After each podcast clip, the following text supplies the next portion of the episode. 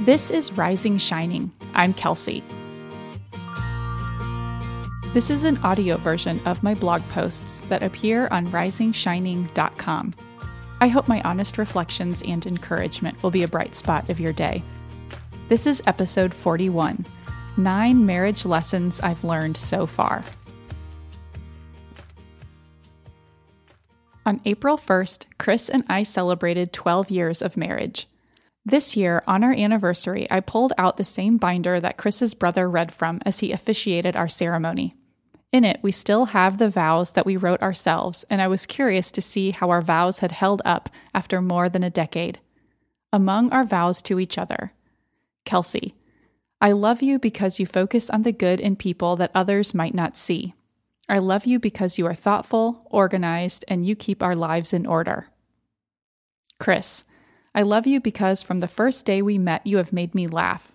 You challenged me to be spontaneous and to worry less.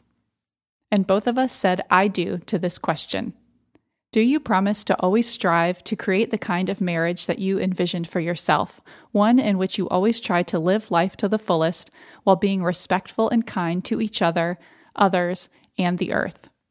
We do. Honestly, I was surprised at how well our vows reflect our relationship today, all these years later. I have this impulse to say that I feel like such a different person than I was 12 years ago when I married Chris, but actually that's not true. I think what is true is that we've both grown deeper into ourselves and deepened our relationship too. But even 12 years ago, we knew who we were and who we wanted to be together. I love that. In honor of our anniversary, I wanted to reflect on and share the marriage lessons that I've learned so far. Although my hope is that I would practice these all the time, I'll be the first to admit, and Chris could be the second, haha, that I fail at practicing my own advice sometimes. Overall, I think we're better at all of these than we were 12 years ago and are better for it. As I share these, I'm reminded of my own good advice that I want to always strive to bring into my marriage. So here are the nine marriage lessons I've learned so far. 1.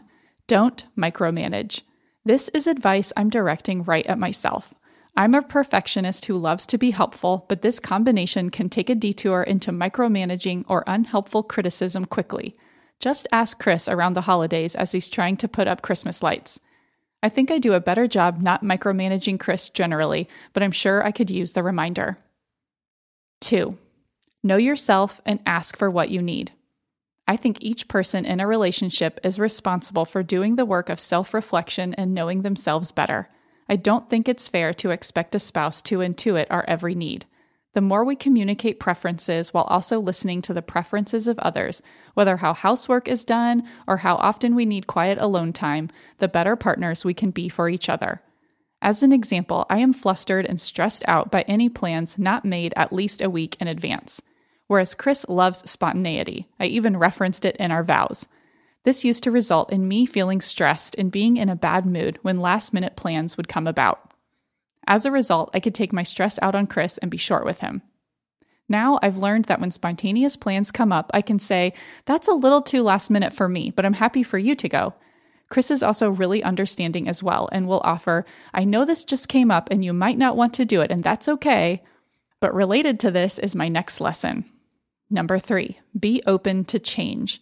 What I've also learned is that sometimes saying yes to last minute plans to go out to dinner can result in a really fun evening with our family. So, while knowing and advocating for yourself are important, it's also a beautiful thing to embrace your spouse's point of view. That's part of why we married them, after all. Number four, no scorekeeping. Love doesn't keep score is something that Chris loves to say, and I'm thankful we both feel this way especially in the demanding years of raising young kids. To me, this lesson means that we aren't keeping a tally of the quiet hours alone that the other person got and wondering when we'll get the same, or quietly fuming about a perceived inequity in the household labor. Instead, we both need to share what we need and then figure out what we can do to support that need, whether that's the ability to take a trip to see friends and the budget and solo parenting that goes along with that, or revisiting our laundry routines. Number five, kindly vent or share grievances. I try to use the phrases, This is not a criticism, I just need to vent, or I'm so frustrated and just need to vent, to open a monologue when I plan to complain. These little phrases have been a revelation to me. When I'm tired, or the house is untidy, or I'm running a deficit of introvert time, I am not my best or most pleasant self. At those times, venting my frustrations about being tired or the house being messy to Chris can be helpful to me, but without these magical phrases, it can also understandably come across as being critical to Chris. If instead I open with sharing that I just need to complain, then I bring Chris onto my team and he can validate my feelings instead of being put on the defensive.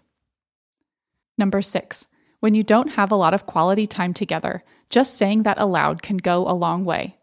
This is advice from my counselor that I love. Whether it's having a newborn, a demanding project at work, or just not having anyone to watch the kids, there are seasons of life when you just aren't going to get much quality time with a spouse, and that is really hard. For me, spending time with and talking to Chris is a foundation of feeling like my best self and feeling connected to him. Saying aloud to Chris or hearing it from him that we miss each other and want more quality time together instantly makes me feel more connected. And often, after one of those conversations, we're intentional about making plans for a game night or a coffee date. Number seven, know what makes you feel loved and know what makes your partner feel loved. This goes along with knowing yourself, but is more specific. Being familiar with the book, The Five Languages of Love, has helped me to know that quality time and long conversations, together with words of affirmation and appreciation, are things I need on a weekly basis to feel connected to Chris.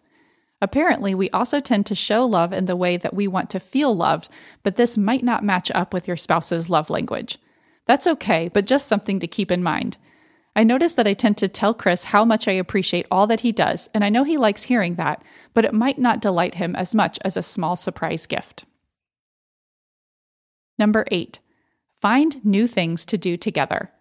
Chris and I have favorite things we love to do together, like getting breakfast at the coffee shop or playing a go to game after putting the kids to bed. But when we have the chance, we also like to find new things to do together, whether it's a guided summer night hike, opting for a new restaurant instead of one we've been to before, or even just a new card game. I read that the shared experience of doing something new together makes you feel connected with someone. When Chris and I were first dating and falling in love, and even the first couple of years that we were together, so much was new, which was exciting. With three little kids, life is exciting now in other ways, haha, and having favorites and routines together are anchors. But it feels equally as important to experience fun and interesting new things together.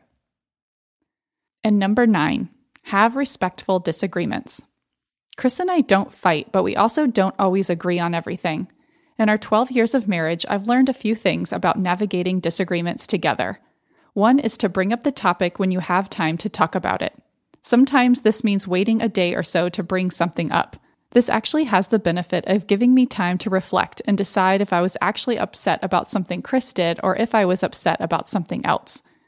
Another tip is to be very thoughtful about language. Sharing how I feel is helpful. So is acknowledging how Chris might be feeling. Years ago, I heard the advice of never using the words always or never if you're upset with someone, and that is advice I stick to. And finally, if something like money or tasks around the house come up as issues repeatedly, then a bigger conversation is probably needed.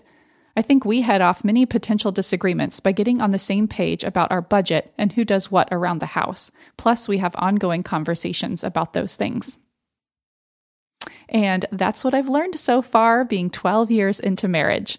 I would love to hear any of your favorite marriage or relationship lessons. And cheers to the next many decades with you, Chris. XO. If you enjoyed this episode, you might enjoy the latest episode of my other podcast, the Girl Next Door podcast.